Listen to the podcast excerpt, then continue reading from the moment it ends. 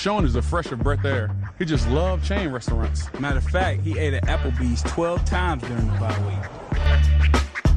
I love each and every, most of you guys. That really is still swollen, isn't it? Still it, swollen. It, kind of looks like a football, actually. It- Thank you for that. The stitching, you That got it. helps. Thank you. Look, hey, Hey, D, I like donuts, baby. Let's go. Uh, stay focused. Um, work hard in school. You might not like school, but make sure you're working hard at school. Them bills are bomb. Them bills are bomb. It's your boy DM3, and you're listening to the Witty, Not Funny Sports Podcast on the Built in Buffalo Podcast Network.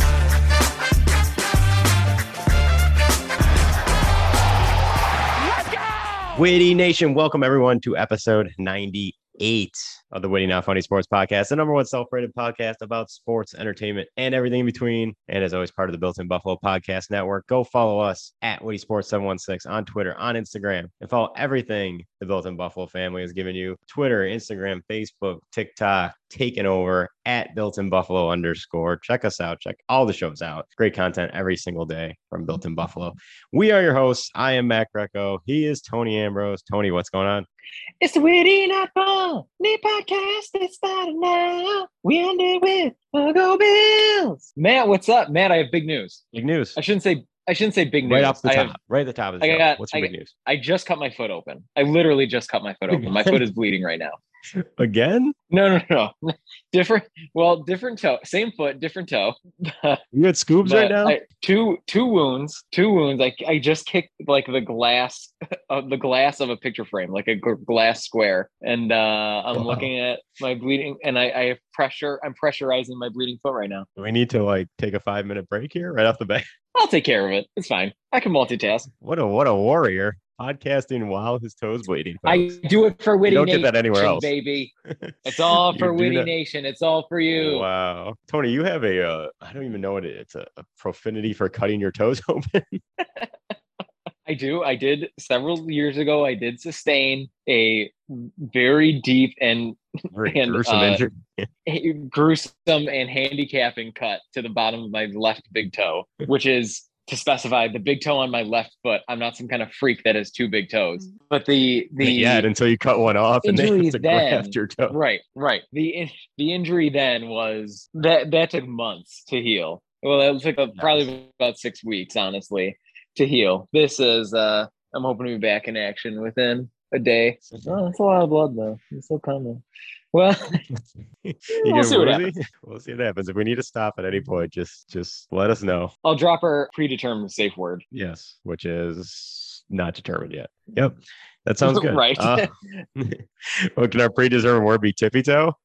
Would that be fitting Tippy toe, tippy toe. hmm Lemon tree. in this case? Oh my goodness, Tony. Just like you are throwing it back to your toe cutting days at Scoobs. Uh, I thought for our draft season, actually, let's let's, let's do a, a recap of what this episode entails. We got a big episode for the listeners. I can't I can't go without starting the Big show time without saying this. Big time episode. Later on, our first ever current rostered Bills player joins us, Kingsley Jonathan, Bills rookie defensive edge from Syracuse right before training camp. Joins an awesome interview with Kingsley. He has an amazing story, an amazing journey to the NFL, spending his first 16 years of his life in Nigeria, not knowing the game of football, coming over, getting a scholarship to Syracuse, and now living his NFL dream in Bill's training camp. Just a really good story, really good guy. Awesome listeners. Stick around. Definitely you want to hear the Kingsley Jonathan interview. Tony, you were uh, not due to toe cutting, but unable to join. But you read up on Kingsley and you are very intrigued by his story as well. Amazing story. What the Bills should be about. He just has a tremendous background. It's it's it's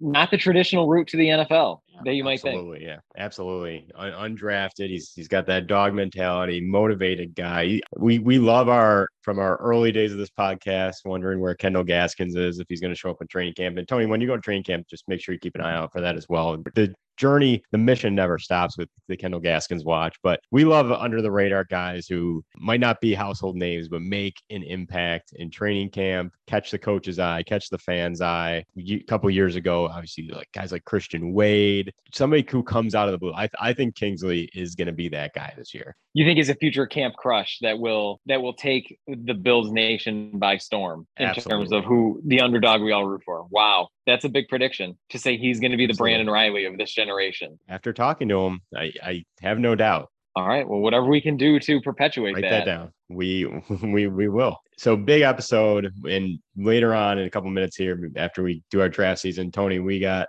a review of your second fan advisory board meeting. So very intrigued to hear how that went down, what was discussed. But Tony, before we get into Bill's stuff, let's kick it off with our draft season as we do top of the show every week during the summer here. Hashtag draft SCN. Tony, let's throw it back as we approach 100 episodes of this podcast. Unbelievably, never thought we'd we'd get to 100, and we still might not. We got two left, so stay tuned, listeners.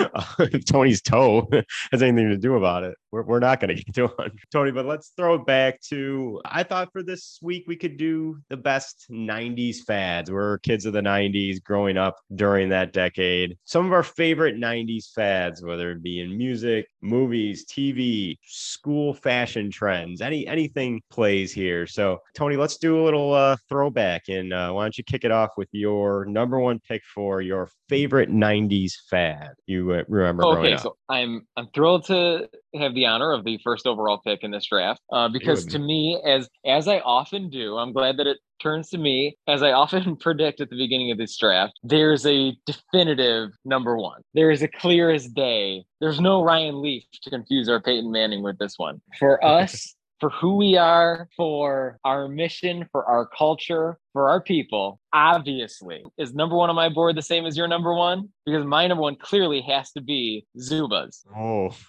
that is that is a good one. I did not have that on my board. Oh my gosh. Okay. Maybe Obviously a just an wild oversight. over oversight. Yeah.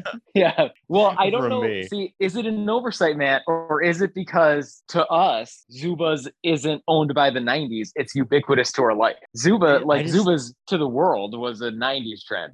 Zubaz for Yeah. us is just Is is something day. that started in the 90s and never stopped up until today and we'll continue That's a, that's a good point. That's a good point. Maybe I had a massive oversight here because it was part of my Bills life, but it wasn't part of like everyday life. I wasn't wearing Zooms Mm. to school, and uh, maybe that's why I, I didn't look to it on my big board. But it's a great pick. It's uh, a staple of our our Bills culture, of our Buffalo culture. We we we own Zubaz. Other teams have tried to impersonate the Zubaz, and it's just not the same as, as when the Bills Mafia wears it. Bills fans wear it. So Tony, take me down a um, this is your life of your your Zuba experience.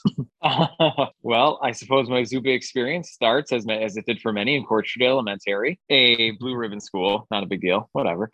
And uh, as Whatever. many of us were wearing Zubaz, myself included, of course, red, white, and blue classic Zubaz. I, I think that's what's amazing about Zubaz is that, like, for us, you know, it's one design. It's red, white, and blue. That's all we see. But I definitely had Zubaz in a variety of colors. Mhm. Red, white, and blue as Bill Zubaz, of course, staple, quintessential. But I know I had green Zubaz. I know I had blue and gold Zubaz. I was ready to hit it with that. That's probably all I had. I wasn't dominating my wardrobe or anything, but it was certainly a piece of 90s fashion that I was embracing, as my entire friend group was. I'm surprised to hear it wasn't the case for you. Where'd you go to elementary school? Oh, you. Oh, I'm surprised. true. Okay, yeah, I'm surprised to hear that you that you guys up on the hill were not. Uh, No, we're not I- as much on board. I with Zubaz had as was. Zubaz. No, I no, I. I get it, Matt. Your elementary school up on the hill. Then you left. You went to private school. The the writing's on the wall. Okay, we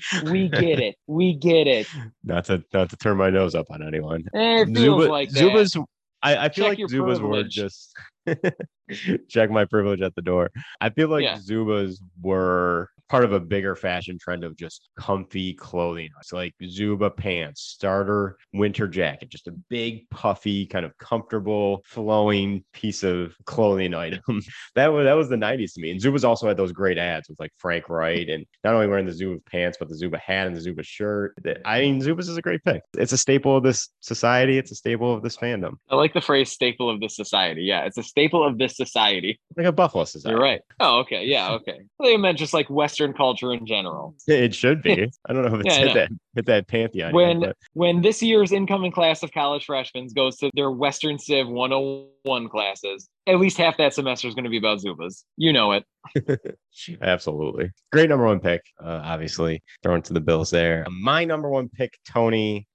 Just because, again, every day after school, this was my life. After school television, whether it was the Mm. early early '90s of Nickelodeon or the late '90s of Total Request Live, every day after school, I had to watch. In the early '90s, the Nickelodeon cartoons, Hey Arnold, Rugrats, Doug. Late '90s TRL, even though the top 10 list was generally the same day after day. I had to mm. watch that dork Carson Daly every day for some reason and his painted fingernails just to see who made the top 10, to see what guests were. I mean, after school television, no homework, just come home from school, get off the bus, walk in the door, throw my book bag down, and turn on whatever television program I wanted to watch and at whatever mm. age I was at. So, and sometimes I made my own. Sometimes I would pop in the uh, the VCR recording, maybe a late night uh, Tom Green show or Celebrity Death Match. Put it on after school. Couldn't watch it at 11 o'clock at night on MTV. Pop it in after school. I made my own TV schedule. So after school television viewing, one of my favorite 90s fads.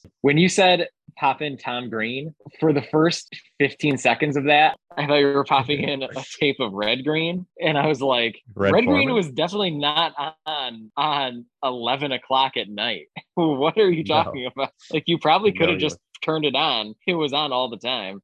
Did you watch the Red Green show, Matt? I did not. In a rare, is, is in a it rare Tom occasion Green's father?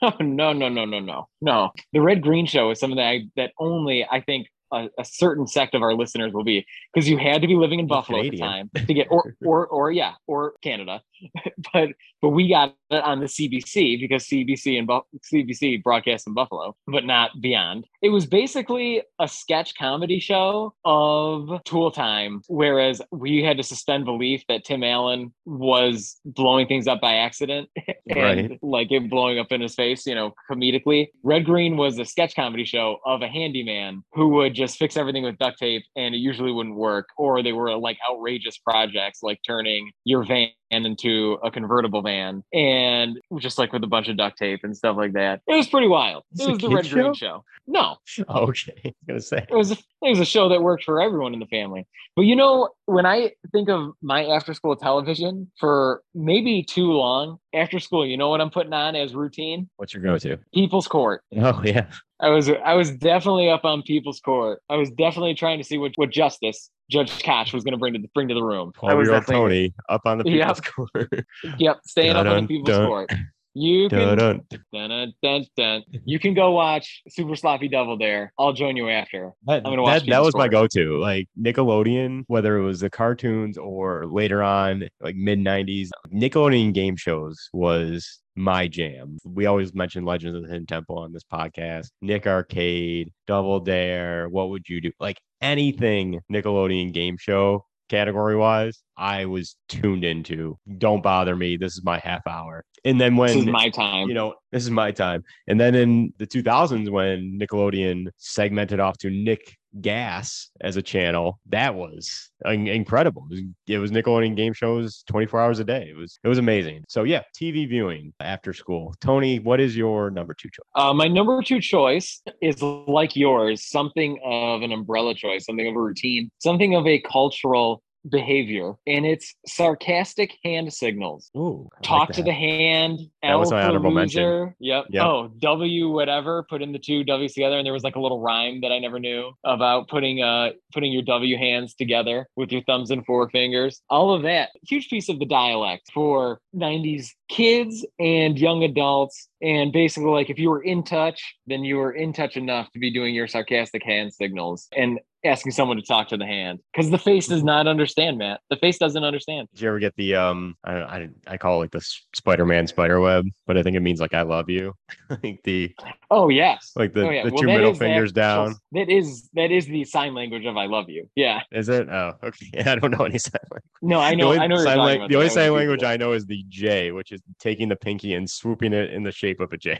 Yes. Yes. That's all I know. When someone would hit someone else with the the L on the forehead, that was that was piercing during our teenage years Oh yeah. growing up. I can just picture like the That would that would ruin you for a couple days. Oh yeah. Oh yeah. I can just picture the self satisfaction of just walking by a pedestrian, just the stone cold look on your face, gleaming them in the eye, and that L on the forehead, just getting beneath their skin. Like you're not worth my time. You're not worth my voice. You're not worth my oxygen. And I'm not using any of that on you because you are what is articulated by my hand on my forehead, a loser. I'm doing the bare minimum because you don't Yeah. you don't deserve anything else. Yes. I'm just simply Yes. lifting my two fingers up to my head. I'm not wasting my breath on you. And then the ultimate trendy hmm. hand signal, the middle finger, of course. That's timeless. well, of course. Ti- yes. Not just a 90s trend, but a, a Western civilization trend. not just if you're driving Danny Tartabull around. Right. yes, of course. Man, I'd like to shake his hand. Trendy hand What is signals, number two? We- Number two. tra- My sarca- number two. Yes, you're, I'm giving you're a number good old two. trendy hand second round pick. signal as in as in I'm putting up a, a peace sign for my number two. I am gonna go, and it's a very late 90s fad because it was introduced in 1999, but it for that one year encapsulated my life. I'm going with Napster.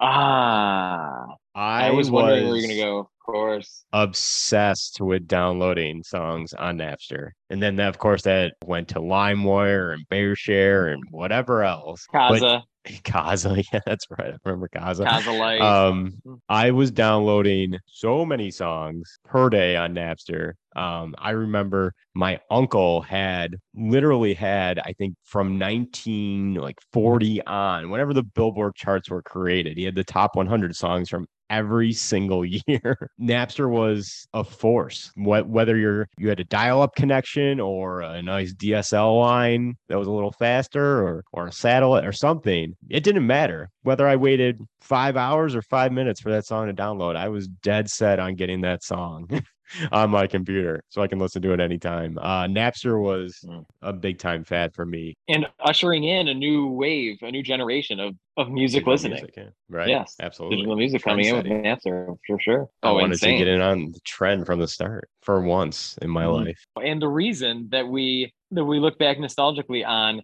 having to wait by the radio and record the song onto the cassette tape, waiting by the radio for them to play your song and then record it on the cassette tape. Right. Then Napster came along and you got to you, Those all days were you gone. handed handed all the yeah those days were gone, handing all the power to you. I made I made All right, what- so many mixtapes, burn burn CDs in my high school years from songs I downloaded on. Napster.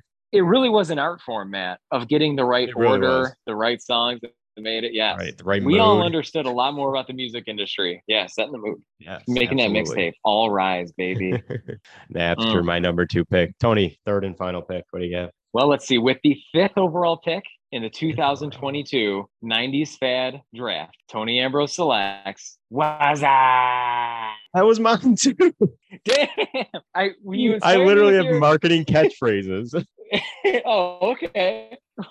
well, you can take Wow, them all except for you Whassup. Take it, you take it, you taking it right out of under the rug from me.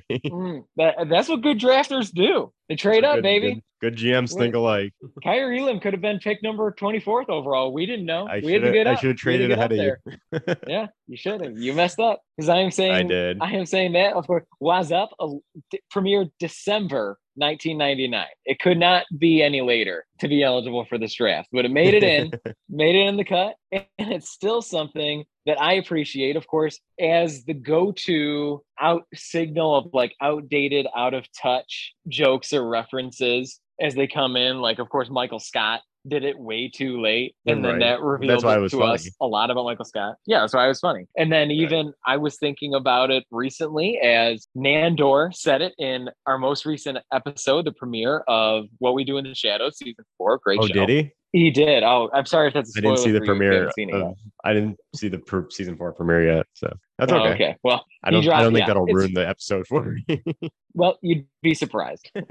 no, but he drops a Whassup and uh, is, and I I have to draft it as the quintessential sign of out of touch cringe hilarity, and as it associates with all the other um, marketing taglines that especially come from beer commercials. That was really a high point of beer commercials. Like that was really when the Super Bowl became. I mean, the Super Bowl was always had that commercial aspect and commercials being expensive, but like the game of one-upsmanship was just constantly building on itself in the late '90s of what uh, we were going to see out of these commercials, including Whassup. I had I had just great um like marketing catchphrases and commercials were just I I had it more blanketed than just what's up, but that was definitely included in the list. Like Yo quiero Taco Bell, Mm, you'll snap into a Slim Jim. Once you pop, you can't stop. Like just every like catchy marketing phrase just that carried on decades later, even even used today. I mean, that damn Taco Bell Chihuahua. Like I can never get that thing out of my mind.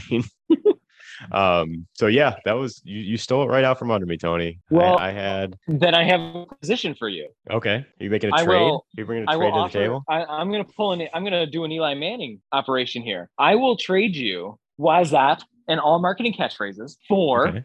the sixth overall pick, the next pick, and the number one Cash and the number one pick. yeah, and the number one pick in next week's draft. Oh wow. So by that, I, so hold on. By that I mean, and I trade. So actually, one. this is what I. This is what I mean. This is what I mean. Let me rephrase. I will trade you Whassup and all '90s marketing for the next pick Okay. and all my picks in next week's draft for all your picks in next week's draft and the next pick. so basically what I mean is because we always we alternate because we alternate who goes first by the draft. So next Yep. week you would have the first overall pick. Mhm. I will take I will offer if we switch those and I will again have the first over have the first picks, have the first overall pick and subsequent first picks in next week's draft. And you can have this, you can have marketing picks, and I'm getting the next pick.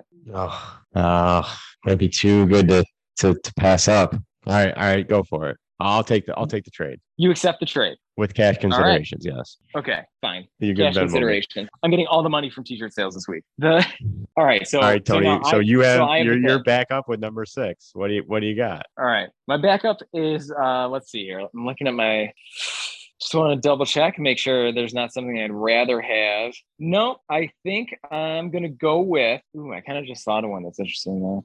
Okay, I think I'm gonna go with uh, a, a particular brand that Okay. truly is, you know, so many 90s brands are sort of coming back around or hitting a nostalgia cycle of like we're feeling nostalgic for them. One Right. that I feel like disappeared completely, and correct me if I'm wrong, that I'm going to take is I'm drafting No Fear. I'm drafting No Fear that. t shirts. Yeah, No Fear. The font of No Fear was such a 90s font. It was insane. Oh, no yeah. Fear, the idea of level one is a white No Fear t shirt and it's extra thick. Mm-hmm. It's like the thickest t shirt you've ever worn in your life. Right. Double thing gets- cotton. It's like, yeah, it's like the weight of a wet t-shirt when it's dry.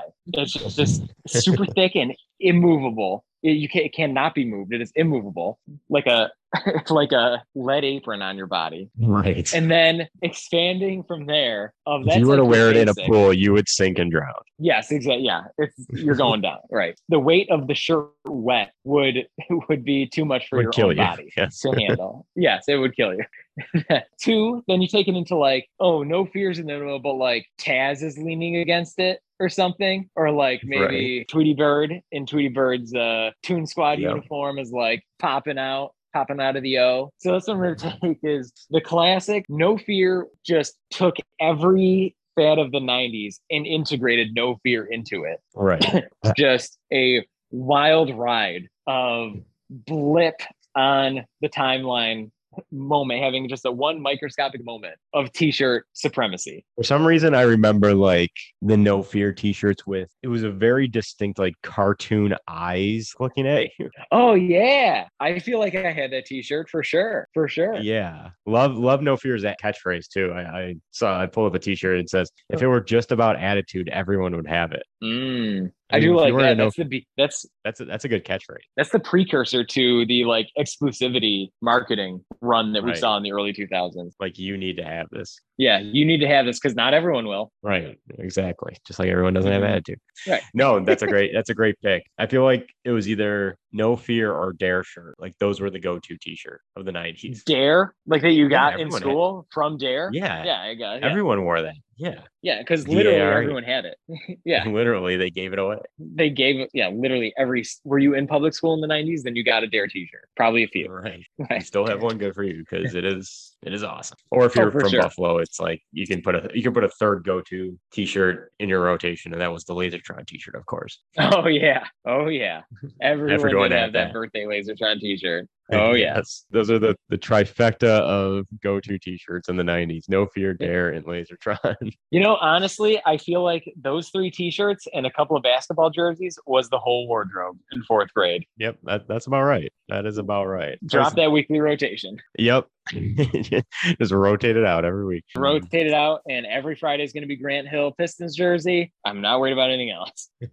Tony I had a couple of honorable mentions, but since I traded my my pick away, just rattle them off real quick. Pogs. I was really into Pogs for a good four to six months. Any putt putt Discovery Zone arcade tickets I won, I'd spend them on Pogs. Wallet chains. I feel like that was a good Oh, yeah. fashion statement back. You needed to be a certain level of cool to pull off the wallet chain without coming off too douchey. like so wallet chains and um that's all I had. Any Oh, honorable okay. mentions you want to rattle off real quick? Uh, I'm surprised starter jackets has not been in the conversation as a pick. You I mentioned, it earlier. With the Zubaz. I mentioned that with the Zubaz. I thought I well, thought I, it know, was but it was not picked. It went unpicked. Oh, okay. Oh, no. No, it doesn't. No, I thought it was mentioned with baggy clothes. it's not a pick. Oh yeah, baggy All right. clothes overall, I suppose, should have really been it. yeah, JNCO jeans. Yeah, And then may, and maybe for a few months you had a baggy clothes and you like rolled up the left leg. that's right. Yeah, you mm. were real cool. That was a moment. Puka shell necklaces. That was a moment. A lot of big fashion trends in the '90s. Tony, speaking of Zubaz and the Bills, are you ready to talk some Bills? oh sure, always. always ready to talk some Bills. Listeners, we'll put our best 90s fads draft online, see what you think. Let us know who won and what your favorite 90s fads were. But let's send it to Marv and uh, we'll be back. Take it away, Marv. Marv Marv's speech is the ultimate '90s fad. That's true. Yeah. The ultimate 90s fad. Marv giving historical speeches. Right. Marv, you're up. We'll be back. Go, go, Bills fight, Bills go. Come on, let's win for Buffalo. And we are back.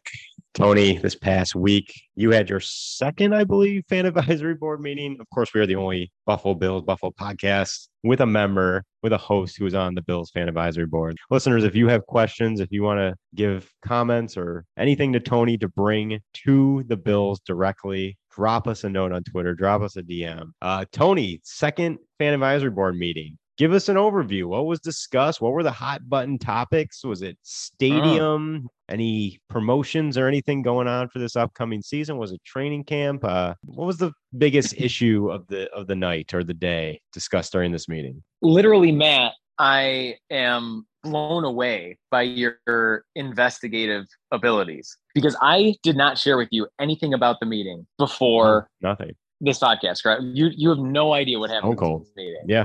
Matt, wh- the suggestions that you just offered were in order, verbatim, the agenda of the meeting. Oh wow. Like you said, is it Nostradamus it stadium discussion? Is it marketing? Is it training camp? Man, those are the three things in order that were discussed.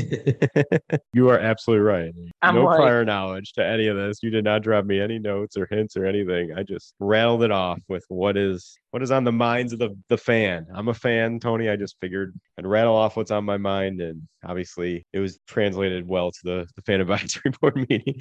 Man, I don't know if it's the fact that I've been watching the show Maggie on Hulu lately, but I feel like this is a psychic ability that we have to hone and develop in you. Something is up Yes. here. You have Something is up. capabilities clearly. mu- my mutant gene has kicked in.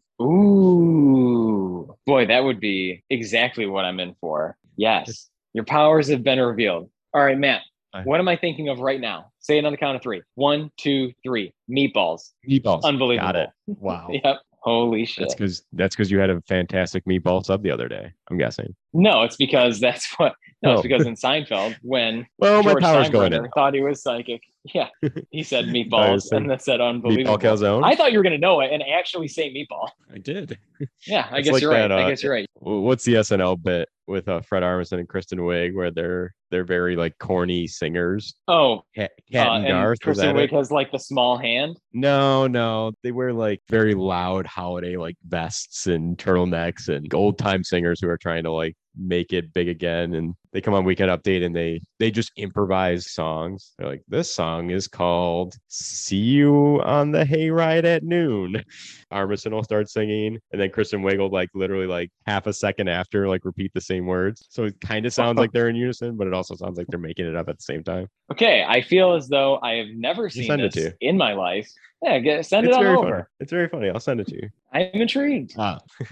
Back on track, Tony. We digress. Stadium. What was discussed about the new stadium? What are what is in the organization's mind? What are they giving to you as a fan advisory board? And what is the discussion around that involve? Ooh, so the discussion has involved uh, sort of where we're at and the stakeholders, like what's on their minds. In that we're going into this week, they're going to see, they think, design phase four, or they're right now within design phase four. So it will be the fourth version of a design that they're looking at. And I asked them to sort of like break down that process of Mhm. design phase one was just kind of like everything that everyone who took the survey said. Then synthesizing all that information and spewing out some terrible version of a stadium with that. And then design phase two sort of like took things into account of what each department needs mm-hmm. and like meeting with all the department heads separately, or at least the department separately of like their needs. So, for example, as the design phase evolved, it's like we need a service floor. Right now, the stadium doesn't have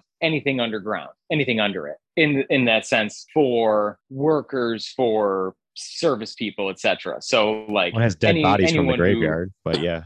Right. Well, I guess that's true. Yeah. It's got it's on the Indian burial ground. That's why I've never won a Super Bowl. Right.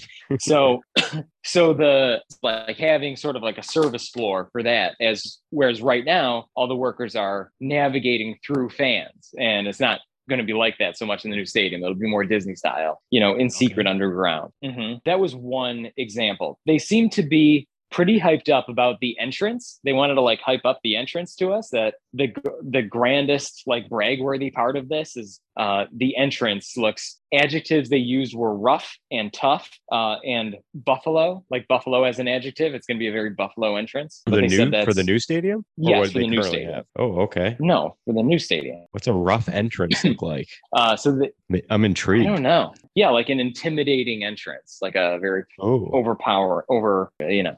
Uh, and that sort of seemed to be the theme that they took both from the survey and from what people wanted and from the information gathering is that the essence of buffalo is is that they want the field to be imposing imposing on the other team and visitors to the stadium more of a sense that you know this is about football so they Mhm. referenced a lot you know like some stadiums are about an experience. Maybe it's a corporate experience. Maybe Sure. it's you know there the game is going on but there's like a lot of other activities options etc uh, and that is not anything that anybody seemed to want in this field. So they said they're the company legends is the company doing it. Legends is drawing a lot of their experience more from college stadiums in their design and in their programs and in the numbers and what people want because what people want is truly is just football. They want no nonsense football. We're here for football. Don't distract me with other with other garbage right. um, Right. so piece so we don't want Jerry that- World.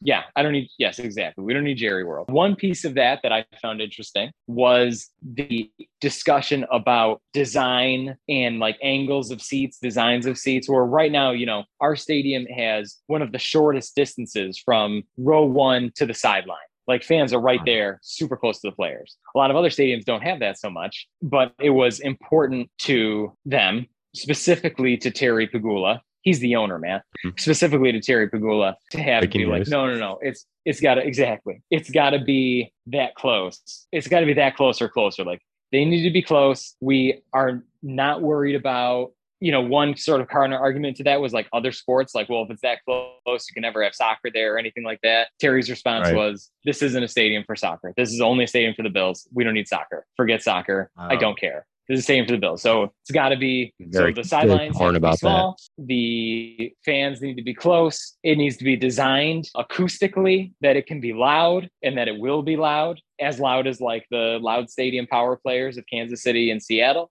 It's got to be like that. Mhm. And another piece of that discussion was surrounding sort of seating options in that too. So right now we have three basic options of what like tickets you're buying. You're buying suites, club, or general seating. That but other Right. options do exist. So they were trying to feel out what options could potentially go in go into this you know? So whereas like some stadiums have like seven options of different things that you can kind of get. We don't really worry too much about those options because we're worried about football not about some other experience. And especially because the corporate backing isn't there. They- the new stadium is going to have less suites than our stadium. It will have more parking and keep in mind there's less capacity. So it'll less capacity Right. but more spaces. And it probably will have an option between general seating and club level maybe in the form of like he was saying probably it's going to have some sort of like high top table kind of platform where maybe you get Okay. service but you Like a have standing area. um, ki- yeah, I, it wasn't clear if like there's actually going to be physical seats at these high top tables, Right. but I think there is. Like you, what like what you're buying is a table, and that's going to kind of be on the edge in the way that you would the way you would do it. It's like those would be kind of designed for smaller businesses that can't afford club level seats or you know making a huge financial commitment, um, but they want something that they can use and utilize uh, in the stadium uh, beyond just Okay. general admissions too. So we might see some other seating options coming in, and those were some of the updates of the new stadium. The, the only other thing that uh, I can think of that we didn't talk about with the stadium is what's happening with the old stadium and how that's all going to be affected. They're just blowing it up. Well, yes, uh, seemingly, Okay. but That's what I yeah. figured. yeah. Okay, so we're doing that, and then well, we have to really make sure that this new stadium can be completely open by the time that's scheduled for demolition. Right. And then what are we going to do? How did how is that going to impact parking? Whereas like during construction, we're going to lose some significant parking. So a discussion with that and how Sure, yeah. it's possible that it's possible that during construction there will be shuttle buses from like McKinley Mall and from the Hamburg Fairgrounds to the stadium Oh, okay. uh, during construction. that yeah. would be Mhm. disaster. Yeah, I mean, no one's really going to want that. So it's No one of wants uh, that. And can you imagine like shuttle, unless there's a, a blocked off police presence path for these shuttle buses to cart that many people back and forth from the stadium in that traffic is going to be a disaster and a half. Nobody Well, is going to be on board with that. the demand that will skyrocket for the private lots. I think that Oh, yeah. how that will impact the traffic pattern is going to be just like a completely different ball game for the Oh, yeah. actual experience that we would have, you know, going to the game. It's Yeah, going to be wild. absolutely. Now, Tony, I, I noticed two things. First of all, throughout any of these stadium talks, the last seven minutes or so here, you didn't mention troughs. Are the troughs coming from the old stadium? Are they building new ones? What was there any discussion about the troughs? So sometimes I try to ask coded questions that are getting to the like I just want details. I want to know about troughs. I want to know about the width of the concourses because I think that in our current stadium, how wide the concourses are is such truly a blessing. Um, Yes. compared to the other stadiums around the league that I've been to. Like it's wild.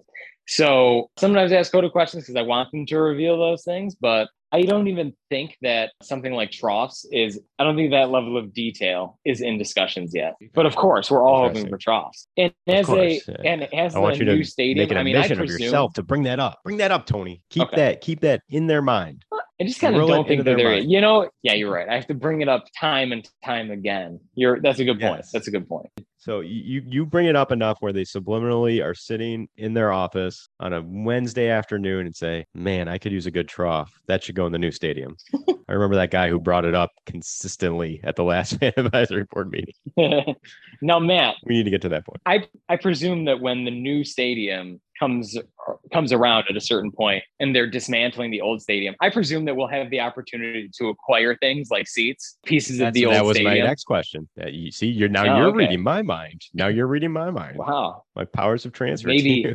That well, was literally my next question because in my mind. Oh, maybe. I don't know. A lot of a lot of mind mind games going on here in this episode. My that was a, absolutely my next question because one of my biggest regrets is when the Aud went down, I did not get any seats from the Aud, and I'm having a Mm. hard time finding those on the secondary market. I don't want to miss that opportunity again, Tony. So, what is the deal with pieces, assets from the old stadium? Maybe being sold to fans, kept around. Like, what what's going on there? I don't want to miss my opportunity to get old Ralph seats maybe to put in my my man cave or my office. Well, Matt, can I tell you this right now? Currently, at this very moment, I am sitting in Ralph Wilson Stadium seats because there, as you may recall, there was that opportunity during was, the last I missed it. renovation. There, the last renovation. Mhm.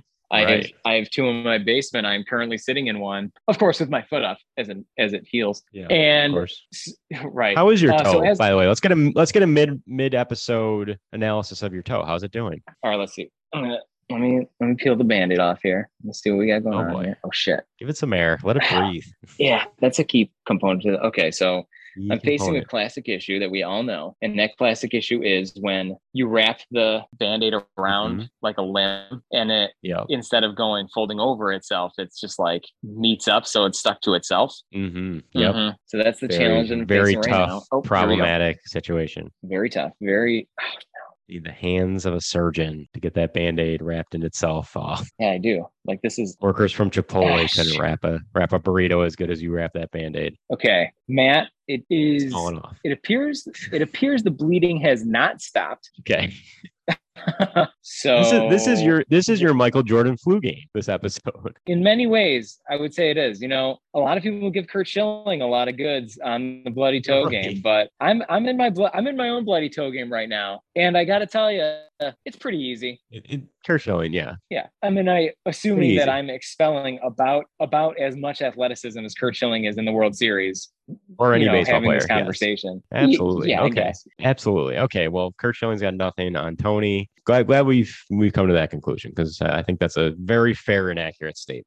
Um, so Tony, would. getting back to the stadium seating, I missed the Aud. I missed the first go round of the renovation to the Ralph. I don't want to miss this go round. What's the word here? Well, the word is seats question mark troughs available. Oh, If you want a trough, you in imagine your, having if you a want a trough trough in your yourself, house? Oh my goodness. that's what I'm trying to say. You can have an authentic Bills trough in your house. That's what I'm targeting. That's amazing. If they do- the amount of DNA. if they do start to do this, oh yeah. I, I mean, probably OJ's himself. probably we could find the real killer through that trunk. Yeah. A little cotton when it comes to DNA, is there is there any more valuable Bills DNA than OJ's?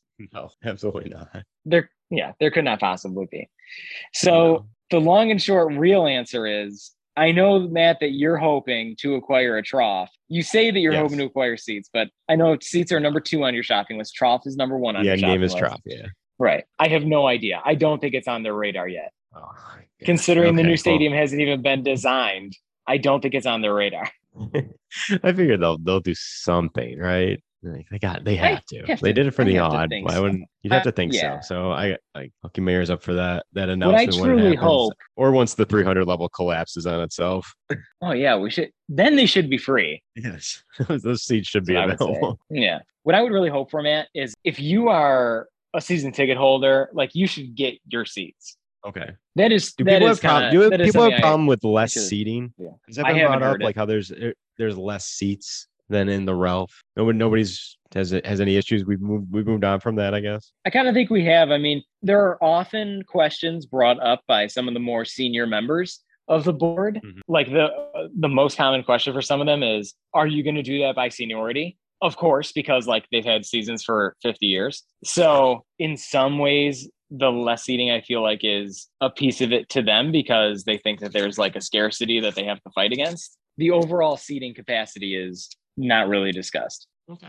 Interesting. All right. So a lot of stadium discussion. Tony, what else was discussed at the fan advisory board meeting? Anything about this uh, upcoming we- season? We did have some discussions about the marketing plans of this upcoming Ooh. season. Give us a little Sort of. there. They were looking to kind of surround things. If if you remember the original days of one Buffalo and Yes. one blank, one Buffalo, one it was one goal, one team, one family, one Buffalo sort of thing. Right. Uh, one family is kind of where they thought they'd be going with marketing this season, and they want to know how we felt about that. And it was at best mixed reviews. Ooh, Um, but interesting. well, you know, some people brought up some good points. People on the fan advisory board that aren't from Buffalo or that at least don't live in Buffalo. And a lot of them brought up points, you know, that, well, now one, one Buffalo brings up that I sort of maybe am expected to like the Bills and the Sabres and the Bandits and the Amerks and the Nighthawks. So now there's this expectation on me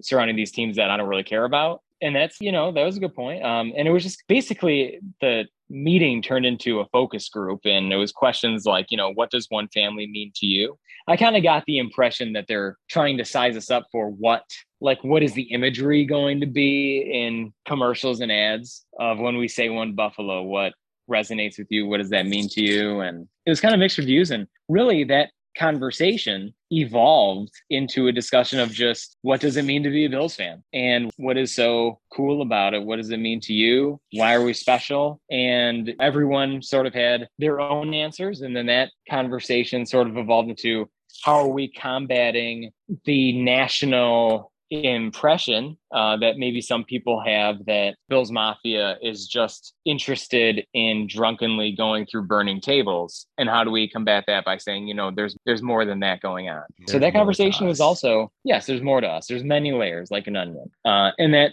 and that conversation sort of went on and we just kind of had a really empowering conversation about how bills fans are the greatest human beings on planet earth and beyond. And yeah and uh, it's clear as day that we are superior to every other fan base and everyone knows it. And if they are not willing to admit it to themselves then that's something that only that uh, you know they're only hurting themselves and keeping themselves back so it was a very nice conversation uh, surrounding everything that it means to be a bills fan and all the experiences that we sort of shared together, all the experiences that we will be sharing with our kids together, and how it's generational. And it was beautiful. It was it was a beautiful conversation. Me proud to be a Bills fan. Oh, very nice. Wow. Very in depth, very deep. I like it. It was deep. It was existential. I'm surprised they're not going with some kind of like Buffalo Strong thing due to the tragic events. I mean, that was a large part of it. Is that that's one of the moments that is one family. Like the Okay, Bills coming that day to serve food, the Bills doing, you know, a lot of the community involvement. Like that's all part of one family. Okay. Gotcha. Like that's that's Got it. that's the family that we're in. Whether your role in the family is player, owner, fan, twelfth man, staff member, you We're all know, in this together. third shift jan- third shift janitor, same one family. Yeah. I think that I think that would bring the uh, the McDermott era like full circle because when Coach McDermott came in to this organization, like he specifically stated, this is one big family. Like he's learning the names of every one of his players, and also he's learning the names of the guy in in food and beverage who's who's giving teams meal the team meals every day. He's learning the name of the front desk staff. Like he's I, I think that that'd be nice. That'd be like a kind of full circle moment for the McDermott era here. Hmm. All right. Yeah. Good insight. I can Yeah. see that. Thank you. I'll buy into that. I'll buy that. I'll buy that. Thank that. you. You can bring that to your next advisory board meeting. Yeah, maybe it will. Um, Tony, anything about training camp? We got training camp in less than two weeks. Everyone's excited based on the website for the tickets crashing. People cannot get tickets or are in a waiting line of thousands and thousands of Bills Mafia members. Anything brought up about training camp during the fan advisory board meeting? Well, they did bring it up in the sense that it was like their next big thing. So we had our meeting the night before training camp tickets went out to season ticket holders, and then the day after that, training camp tickets went to the general public, and they they seemed confident, obviously more confident than they should have been about how training camp tickets rollout is taking place. And basically, there was just kind of like a brief explanation of why it's ticketed this year. And the reason that it's ticketed this year is because with the presumed increased demand, there were going to be times and situations when Fisher was going to go over capacity. So, really, it's it's about making sure that they're at what the capacity is that Fisher can handle. And then sometimes, you know, you, people being in the experience of being three, four, five deep, standing along the fence. Now, that's an experience that I mean, I go to every, you know, I go to every practice every year. I've been to Fisher dozens and dozens of times for these practices. Never have I not gotten a spot on the fence. So that's not my experience, but I think they Right. thought that this was going to be a more common experience. Was a crowd that was immanageable uh, in terms of making sure that everyone had a quality experience. So they wanted to make sure that they kept Fisher at capacity. Which different numbers were thrown around. Some people say it's 3,500. Some people said it's 5,000. But either way, like they had to they had to sort of limit that capacity, and and we all saw what happened. They were right with the presumed demand because it was a nightmare that many people had to go through of not being able to get tickets and a slow rollout, some malfunctioning technology. I know that my release time, because it was by seniority, my release time for tickets was 10 a.m. I didn't get the email to release it that I could get tickets until 3:30. So it was it was definitely a tough rollout, but I wish I had more information on the rollout that was uh clearly executed kind of poorly but we didn't Right. have we had a meeting just before that as i said Okay. Okay. Interesting. Any final notes about the fan advisory board meeting that you'd like to give a little insight to for our listeners here? hmm. Anything that stood No, out? we Anything just talked- interesting to you? we just talked briefly about prices uh, we talked about how concession prices are going to be manipulated a little bit whereas they know no matter what they they're kind of adopting a model that they've seen um, some other stadiums do that they know like you can charge whatever you want for beer and it's going to sell Oh, and yes. so and so in the sense that if Very the true. other concessions if the other items and other concessions become too expensive they can lower those prices and no and charge still charge whatever they want for beer so up the beer price and it's going to work out fine because they can just they can do whatever they want they can always make things up in beer prices. So you might be seeing cheaper waters pretty soon you might be seeing cheaper nachos pretty soon. That was a piece Nice. of it and uh, it was my first time in the Dunn Tire Club. Wow. uh, which is where How the was which was where the meeting was held. It was fine Uh, I mean, right. you know, eh, eh, it was fine. The I think the access and appeal to it uh, would be on a blustery, wintry day to have that option of relief of going down to the Dunn Tire Club. But in summer, It's like the relief of a in- in- tire in the winter on your car. oh yeah, oh Shout out beautifully done, beautifully done, man. Shout out Dunn Tire, Oh, done tire. beautifully done. Yes, Okay. So a little Dunn Tire club, not not all it's cracked up to be, apparently. it's fine. I'm sure in the new perfectly fine. stadium, the Dunn Tire Club is going to be unreal. I'm sure it's gonna be very, very nice. Rubber walls and everything. I'd imagine. I don't know. I've never been in it. So unlike you. Rubber Tony. walls. What does Uh, that even mean? Rubber walls? Rubber walls because of their tires. Oh, okay. It's a I'm an theme thing. All right.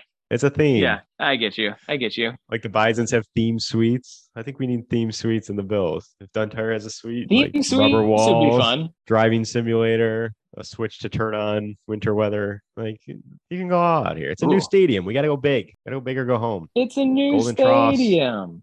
Golden Uh, troughs.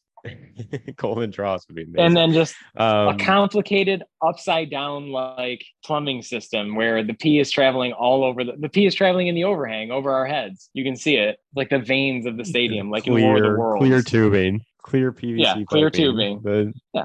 the drainage is going. It's through. like yeah, it's what powers we the wanna- stadium. It is we want to give you the whole experience. Absolutely I think those pipes could burst at any time and just piss raining down.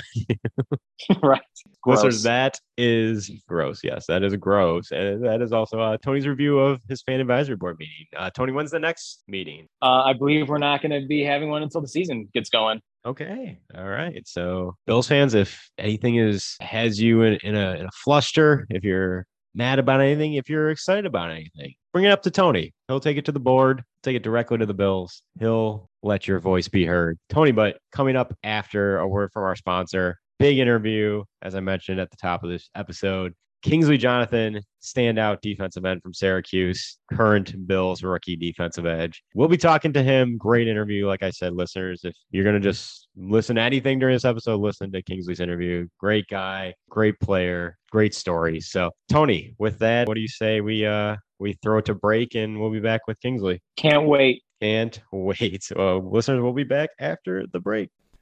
That sound you hear? That's the sound of opening up a refreshing cold one on a hot summer day. And you know what's keeping my drink cold, listeners? a quality koozie from Traveling Growler. Follow them on Instagram and check out www.travelinggrowler.com for all their cool designs. Keep the chill in your fill and travel in style with Traveling Growler. Now back to the show. And we are back. Witty Nation, we now welcome to the show a very special guest, former Syracuse standout and current Buffalo Bills rookie defensive edge, Kingsley Jonathan. Kingsley, thank you, man, for coming on the podcast. How's it going today? Going good, man. It's going really good.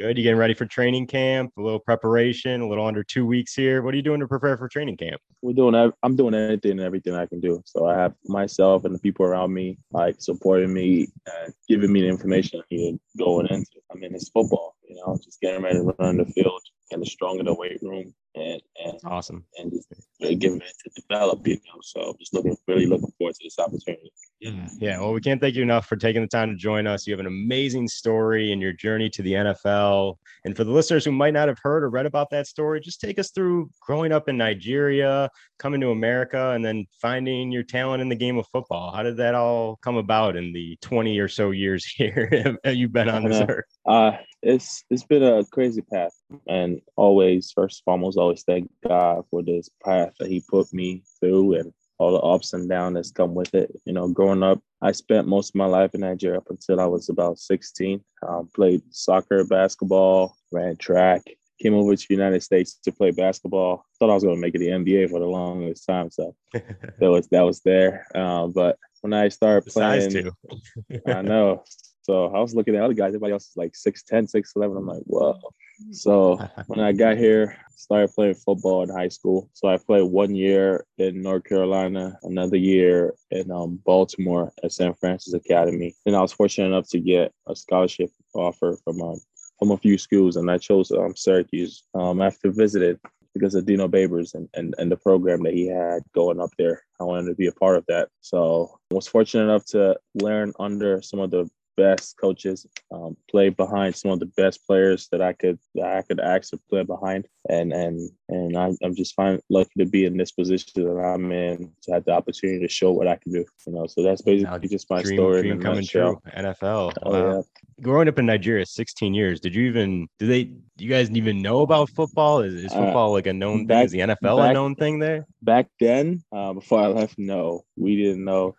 Heard about football, but I didn't know what it was. I mean, now I think there's a whole lot more programs going on in, in Nigeria that involve football and getting getting guys started in the game of football, which is really really awesome. Um, but back then, I didn't know what that was never watched the game, didn't know any one player. So at 16, I didn't know one football player. I didn't know what football was. So it's been like a, it was like a learning process was like a, I had to pick it up quick. And uh, just big credits to the coaches I've had along the way to like instill in me the basics and, and building from there, you know? Yeah, absolutely. The NFL's done a great outreach globally. Now getting into NFL Africa, they just had an event mm-hmm. in June I read about with you know Kwity Paye and a bunch of other guys. Do you, do you hope to? If you you obviously know about that program, I'm sure, being from Africa. Mm-hmm. Do you hope to one day kind of get in there and bring bring the game back to Africa and and take what you have learned over to to where you grew up? Yes, yes, most definitely. That's my call, and I was fortunate enough to, to feel like that I, that I know what my calling is, which is to, to use my platform and position to help people in the way that I can. And that is going to be like a part of it, you know, going back to where I'm from and helping them, helping people get possibly get where I am and, and take advantage of this uh, this this blessing. It's gonna be big, and that's something I'm definitely looking forward to do in the future. Maybe not as a rookie trying to make it, but but definitely it's coming after next year, next few years. Absolutely, that'd be awesome. There was a there was a former Bills player, Shareece Wright, who took an Uber from Ohio to New York to get to training camp. So I think you got him beat on terms of miles in your journey to get to Bills training camp. So um, it, it's awesome. Obviously, you mentioned Coach Dino Babers recognizing you out of Baltimore and recognizing your talent, bringing you to Syracuse on that scholarship. I mean, you have quite the resume in your Syracuse days 100, over 100 tackles, 21 tackles for loss, 15 sacks. Mm-hmm. But I have to imagine one of your proudest achievements is your recognition off the field. The you were the mm-hmm. 2020 Jim Tatum Award winner, as the ACC's top senior football student athlete. You're the Joseph Alexander Award for excellence in football and scholarship and citizenship. Like, tell us about who Kingsley is off the field and your education and information management and, and why that's something that interests you. Getting to Syracuse, still learning the game of football. You know, every till today, I'm still learning. But Absolutely. I had two guys in front of me that were really good. Alton Robinson and Kendall Coleman. Both of them had a chance in the league, and um, Alton Robinson is still in the Seahawks right now. So those guys were starting, and they played most of the games. So I had to figure out who I was outside of the field and how else I can use my blessing to impact the community around me. So I got involved in a lot of things, a lot of programs that that helped me and a lot of guys and a lot of people do that too. And and been I had I got involved with a SAC um, student advisory committee in Syracuse. Um, through that program, I was exposed to a lot of different opportunities to to reach out to the community and, and, and whatnot and other things. And um, being able to find myself outside of football was important to becoming who I am today. So when I got to my junior year, my sophomore year, I played a lot too behind them. My junior year, when did they leave? I think they left my junior year, and I had a I had an extra year because of COVID. So I think um started the last two years, or was it? No, yeah, they left my senior year, so I had an opportunity to get on the field and show like show like what I could what I could really do. You know, when given a lot of reps and and and uh, and a lot of opportunities. So I'm just blessed to be able to have that situation early in my career where I had to figure out who I was outside of football. That's how important those were. Absolutely. And become a well rounded individual, both on and off the field, learning mm-hmm. behind those guys, getting your education and your degrees. Like I said, amazing story. And now you live in the dream, getting into NFL training camp and with the Buffalo Bills. And your most memorable collegiate moment, though? I mean, you've had, like I said, your, your resume is great. You have 15 sacks throughout your career. Like, what is what is the one memory you take from from Syracuse that that you'll carry on for the rest of your life? Uh, I would say just the locker room experiences. Uh, it was that was till today. I mean, we're still the kind of talking to each other like we were still in the locker room. So it's that camaraderie that comes in that football locker room that that you don't get anywhere else. That's like the biggest thing I take out of it because those are friendships that it's gonna last me for life. You know, my kids are gonna call them uncles, and they'll be like, "That's dad's brothers." So that's the kind of thing that you keep and take with you after those experiences. Is that something that attracted you to the Bills when they came calling on draft day? That culture that Syracuse installed, that brotherhood, because that that's a lot of what Coach McDermott and the coaching staff with the Buffalo Bills. You know, the culture, the family, you know, the process. Is that something that attracted you to the Bills? Why you wanted to join the Bills? Yeah, without any doubt. Like the first when I first went up there, um, they invited me to local day. I was talking to a lot of the people that worked in the facility and and just learn more about the culture and, and, and, and how it was and getting to know them like coach mcdermott knows everybody's names yeah. and that's not something you see especially in a big organization. He knows everybody's names and, and if they have and their families and little details about people that it takes somebody that actually cares to actually make an effort to learn those things. And the kind of attitude that that everybody had with them you know it's just some kind of family atmosphere camaraderie atmosphere. Um, so that really like stood out to me when i went for the local day and being able to have the opportunity to meet the d-line coach coach washington and and and, and just work out you know work out with them and um, see what their defense had you know? So uh, absolutely. um, yeah coach washington coach marcus being able to meet them and work out with them those were like that was big and um, getting to know the, the, culture and the system and the bills. We i want you to do one thing when you get to training camp though. Go to your fellow rookie khalil shakir. Tell him he's got to change his handle on social media. Not it can't be king shakir. You're you're king. It's in your name. You gotta uh, own that I know, I know. I'm gonna have. To You to, gotta tell him to change that. I'm gonna have to pick him up and shake him. I was just. Yeah, you're bigger than him. Shake him down.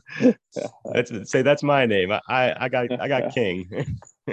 I was I was listening to an interview with uh, you during your Syracuse days, and one of uh, I think a game you returned from injury, you made a play and you had a catchphrase. You yell into the crowd. You said you said "Daddy's back." Uh, Where, where where'd that come from? Where, where did the Uh, daddy come from? I'm like throughout um, Syracuse, you know, um, my time at Syracuse, I would say like guys always looked looked to me as like the dad, you know.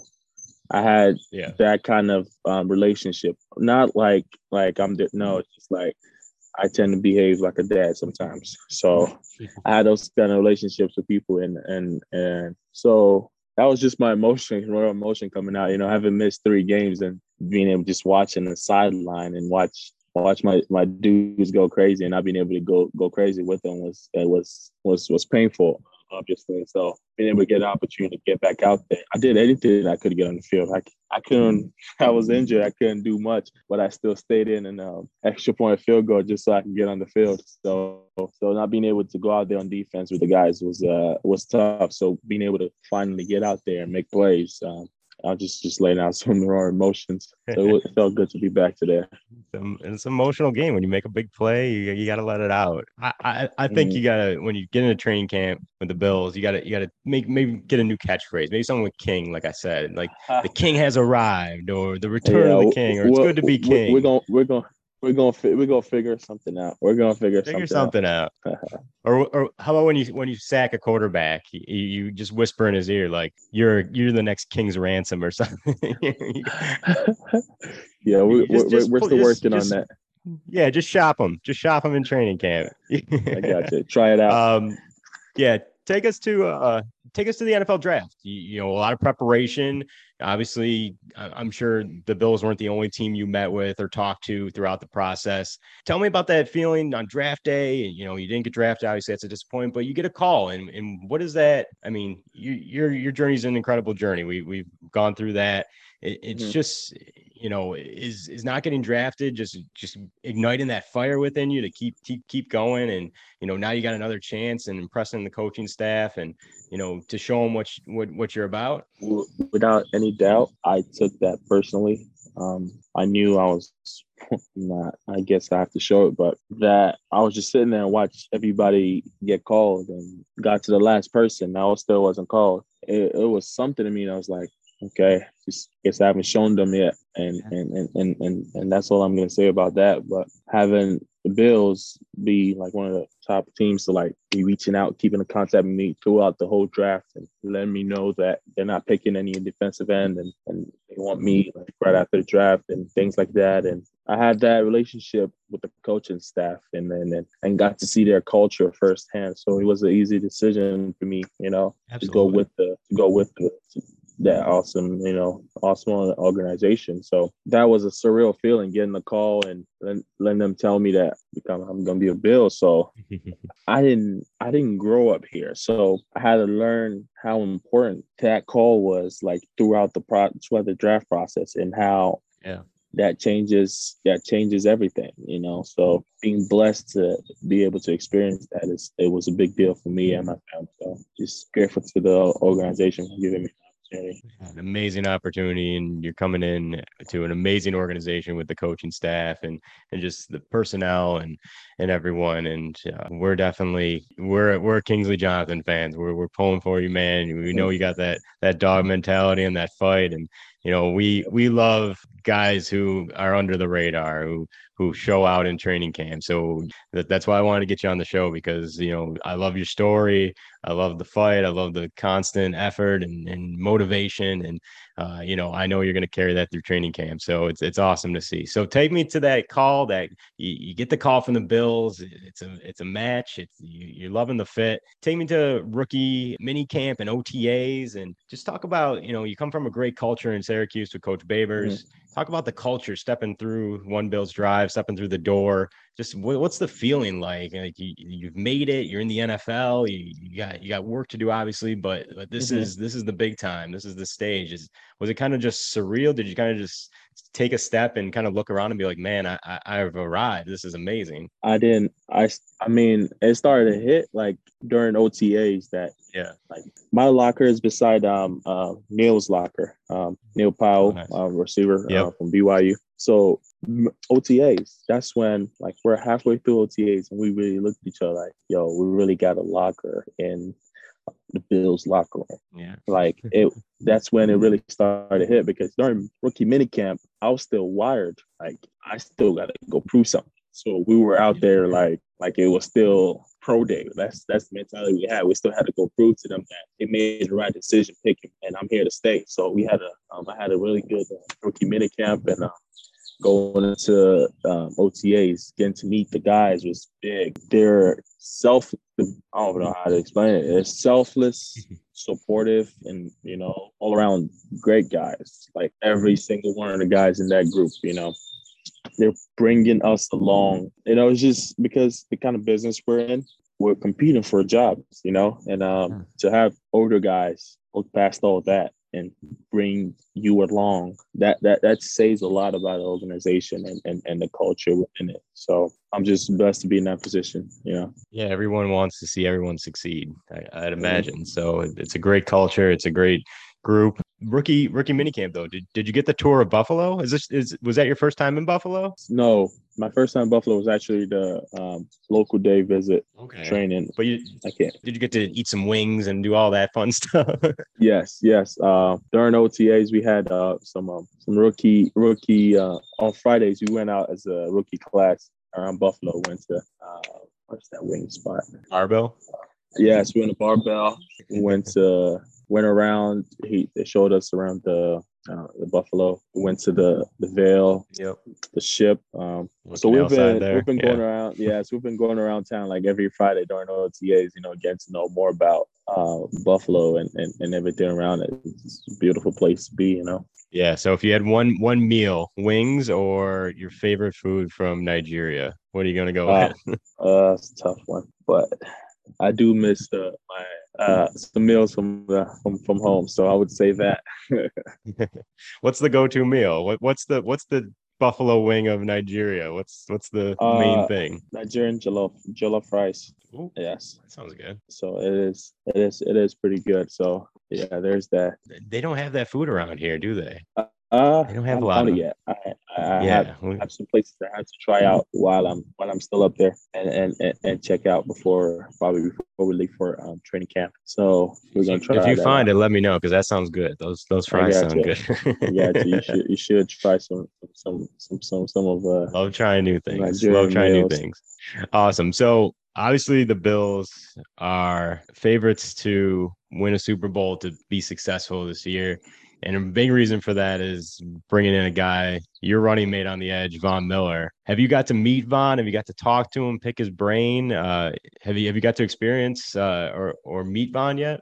oh yeah during How is? OTAs. It, it's like he's just like he's a he's a regular guy. It's like after the first time you meet him, and it's like, damn, that's that's that's Von Miller right there.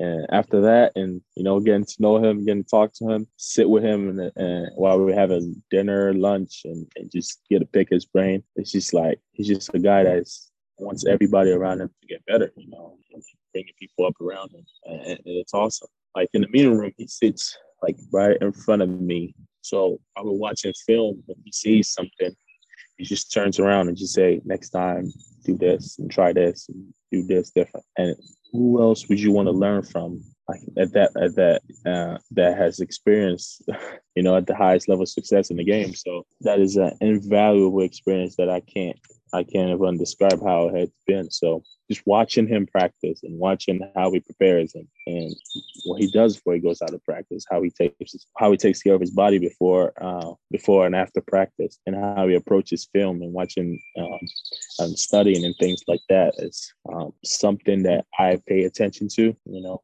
but um, it's been it's been really good having him and a lot of older guys you know, uh, that know that know the game, experience a lot of success, won a lot of games. Did he show you the rings? Did he show you the Super Bowl rings? I know we haven't seen those yet. No, he hasn't pulled those out. We're gonna have to, yeah, we're gonna have to get them to put them out. But we haven't seen those yet. you guys, you obviously have a lot of young guys. You have yourself, you have Greg, you have AJ, you have Boogie. Is is Von like the, teacher and you're the students? You guys just kind of just sit up and look at him and be like, "Hey, teach us, teach us what you do. Why, how you're successful, how you won two Super Bowls." That- Or does he does he come to you? Does he offer? he- he Say, "Hey, Hey Kingsley, been yo, both ways. do do this swim move, do this spin move. Let me let me show you something here. It's been it's been funny you said that. It's been both ways. Um, Oh, that's awesome. if he Yeah. sees if he sees something, we're like a we're a group, so it, we're we have a group chat. We talk to each other, so we're like getting close in that aspect. So if he sees something that oh uh do this differently, he will come to you and tell you. I'm like okay, I'm gonna do that. Von Miller said do that, so yeah. Probably gonna work. So, and most of the time, other times, I go to him like, "How do you do that? And how do you get him to do that? Like, why, why am I doing this? And why is this not working?" like he's gonna take his time like he one day we spent about almost 15 20 minutes we're almost late for walkthrough and all he doing he was doing was just explaining something to me and pass rush and and and that's the kind of selfless guy he is and so that's something i'm really looking forward to learning more of you know That's awesome. That's awesome. Yeah. Talk, talk, talk tell me about Coach Frazier, Coach Washington. They, they got to be teaching you so much. They're, they're Oh so accomplished, God. and, and you probably you're probably just a sponge, right? yeah they have unlimited amount of knowledge that that they're- they're constantly teaching and, and giving out and and the way in which they teach it it's a very positive and how should i put this it's a very positive way that you want to learn more so it's been sufficient it's just something to say like really good learn from um, coach frazier like it's big time he knows what he's talking about especially coach washington Coach Coach Marcus. Those guys know the game. They study the game. They watch thousands of hours of millions of hours of film on the game. So whatever they tell you is is the law. So they know what they're talking about. So just listening to them, asking them questions, and and and and, and picking their brains and things like that. It's been really good. Right. Yeah. Great group, great coaching staff. Tell me who, because we, we like to try to be a, a little jokey on this podcast. Tell me who, who you met so far who's like the funniest guy who just get who will say something, get you laughing. Mike Love, man. Mike Love has some kind of infectious, infectious energy about him that that you gotta smile when you're around him. And, and he's a selfless guy. He's been helping helping all the rookies out anytime. So his energy is is second to none. So he's a funny guy, man. It's like even at the Micah uh, softball game, the energy he was bringing, and and, and he, that was the first time I met him. I'm like, damn, who's this guy? This guy. but so that's the kind of person he is, and and, and since the very moment I met him, and he's still that same person. So yeah, his he's like up there. That's awesome. So you you got to go to Micah's softball game. Mm-hmm. How was that? That, that I mean, that had to be amazing. Like the, the timing of it wasn't. I mean, was what That the was city actually- needed.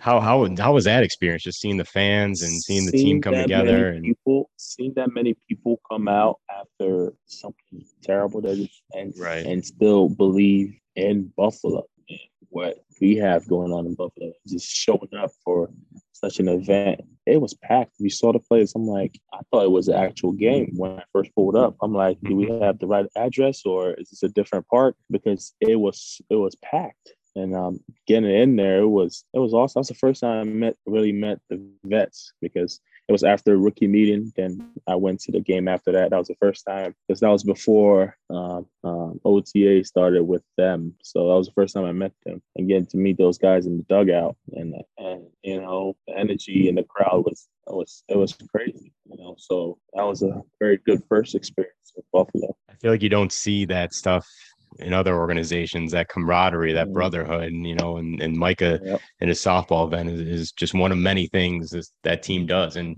it's a great, it's great for, you know, rookie guys who've never been to Buffalo. You know, I know you're you're from Syracuse, which is kind of Western New York, but maybe people who don't know about the culture, seeing how much the Bills mean to this community and the fan base, and especially after something as as you mentioned, so tragic. It was just it was just an amazing, amazing moment. Did you did you go up to Josh and be like, I'm coming for you? Ah, no, no, no. I mean, I was out there in the outfield, and then when he hit his home runs, I just went to dap, dap him up. And, and I thought I was dapping him up. I moved my hand, so he missed. So yeah, so he was having a good day. So that's Josh That's Allen, funny. man. You don't mess with Josh Allen. Yeah. How about how about the leadership? We mentioned Von. You you got to meet Micah, I'm sure, and and and Mhm. Jordan was at at um, OTAs as well or mini camp as Mhm. well. So you know, tell me about the leadership just outside of the edge rusher group. You know, Mhm. Tremaine. Those guys, you know, are they teaching you stuff? Are they showing you stuff as well? Talk, tell me about the leadership on this team. Oh yeah, without any doubt, those guys have been like supportive of the whole rookie group. You know, I can only speak. For, I mean, I'm sure it's the same and on the on the side of the ball, but uh, speaking on the Yeah. defensive side, it's like everybody's looking out for each other. You know, so I was I had some questions about coverages, and I and I went to uh, Jermaine and asked him. So that's how open I feel like on the defensive side that we are with each other and being able to just talk to somebody. And yeah, the leadership is, and especially outside of the defensive end, like Big Phil. Um, it's like has a lot of wins under his belt and a lot of experience in the in the game and everything, and being able to learn from and be led by people like that. It's like it's a really good thing to have in your first year going into the league. Absolutely, absolutely. Do you talk to other guys who are with other teams and and how their experience is? You guys, you keep in touch with your your college teammates? Uh, Um, yeah, yeah, yeah. There, we talk to them. Um, I would say for the most part, everybody's like having really good experiences so far. You know, um, uh, some of the teammates I have like that I and and still in the league trying out.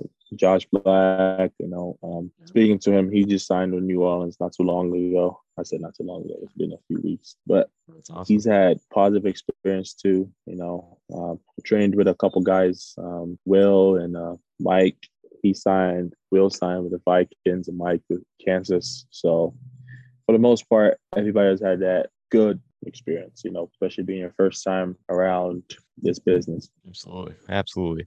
Well, Kingsley, man, awesome talking to you. I, that's all I have. We don't want to take up too much of your time. We know you're busy preparing for training Mhm. camp, but you got workouts to do and everything. And you know, we'll we'll be there. So we'll we'll, we'll shout you out, and you know, we're we're definitely cheering for you. And, and we love uh, what you had at Syracuse, and we love that you're on the Bills because you were definitely someone when we were talking about our draft, uh, you know, during our draft shows that we had on our radar, you know, being kind of in our backyard at Syracuse, we definitely had Mhm. an eye on you. And we are hoping you'd land with the Bills and so glad you could join us and we can, and myself and the listeners can hear your story. And, you know, we'll, we're, we're pulling for you, man. We know you're going to bring it in training camp. And, uh, you know, we, we hope you're on the Bills for, for a very, very long time. Cause, uh, you know, I think, I think you're a special player with a lot of talent and, uh, I think you can make an impact on this team and one day help us, uh, you know, get the ultimate, the ultimate goal, Super Bowl. Man, appreciate it, man. Appreciate you guys having me. Absolutely, man. Good luck at training camp. Like I said, you know, a lot of success in your future. We know that. So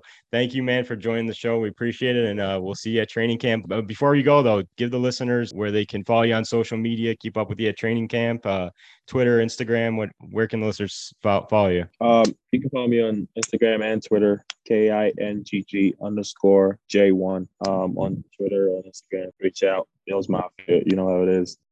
Let's do Bills it. Mafia. Yeah, Bills Mafia definitely fall. Kingsley, check them out at training camp. Uh, tickets are sold out already. I don't know. The website crashed the other day. People trying to get Mhm. training camp tickets. So everyone's excited for this season and uh, we're excited to see you out there, man. So good luck. Best of luck to you. Thank you. Thank you. Thank you again for coming on the show. We really appreciate it. And uh, have a good night. We'll see you. We'll see you soon at training camp. All right, appreciate it. Awesome, man. Peace Thank you. out. Take care. And we are back once again. A big thank you to Bills rookie defensive end Kingsley Jonathan for an awesome interview coming on the show, giving us some of his time. Again, a name to watch during training camp. We're always looking for under the radar guys who are going to make an impact, who are going to make their presence known. I I firmly believe Kingsley is going to be that guy to open some eyes out there at St. John Fisher. So, Tony, wrapping up the episode, a thank you to, as always, to our sponsor, Traveling Growler, www.travelinggrowler.com. Koozie starting at just $5. Check them out. Check the website out. Awesome product for the summer, actually for all seasons. www.travelinggrowler.com. T-shirt store, teespring.com. You can also find our Buffalo Brothers design on the built-in Buffalo fan shop at bibfanshop.com. Support the podcast. Check out our cool designs. Uh, bunch of bunch of designs for 90s kids like ourselves and, and all you out there. So teespring.com. Search Witty Not Funny, all one word. Where the listeners can find the podcast. You can find the podcast, of course, as always, on the Built in Buffalo Podcast Network, Spotify, iTunes. Search Built in Buffalo. Search Witty Not Funny, all one word. Subscribe. If you like us, leave us a review. We always like to say whether you give us two minutes or two hours of your time, we greatly appreciate it. Tony, email, email. No, Tony, Twitter handle for the listeners. Where can the listeners find you? You're going to want to find me at Tony Ambrose. At Tony Ambrose. At Simple, Tony Ambrose on. Twitter. And as of, and I think if my math is correct, uh, at least one, at least in some cases, you're going to be able to easily find me if you search the hashtag Tony Tweets Camp. Yes, that's Because- right. We This will be our this is our last episode. By the time we record again, there will be at least a practice in at Fisher. yep. Camp is upon us, That's my right. friends. Camp is here. Tony Tweets Camp, your go-to source for all camp daily happenings. Make sure you mark Tony Tweets Camp hashtag on Twitter. Uh, Tony will be tweeting uh, most every day from camp. Uh, so we'll definitely be retweeting that from our podcast handle as well at Witty Sports 716 on Twitter, Instagram, We Not Funny Sports. On TikTok, follow us. We like to follow back. We share the love. So give us a follow, hit that follow button. Those Mafia, Saber Swords people out there. Um, Tony, final send off for listeners. What do you got? Mm, that's it. Thought. Just hmm. That's about it. That's about it. Okay. uh, and as I always say, go Bills. And of course, stay witty out there, everyone. Training camp is upon us. Go Bills. Bye. See ya. Peace. Bye. Thanks, Wilson. Bye.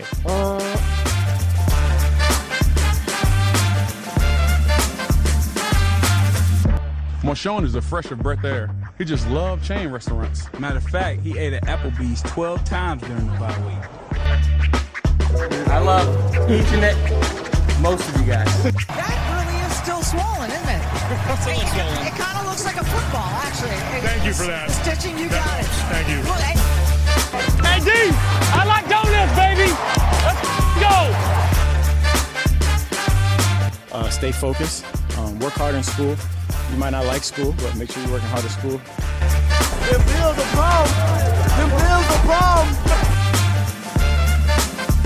It's your boy DM3, and you're listening to the Witty Not Funny Sports Podcast on the Built in Buffalo Podcast Network.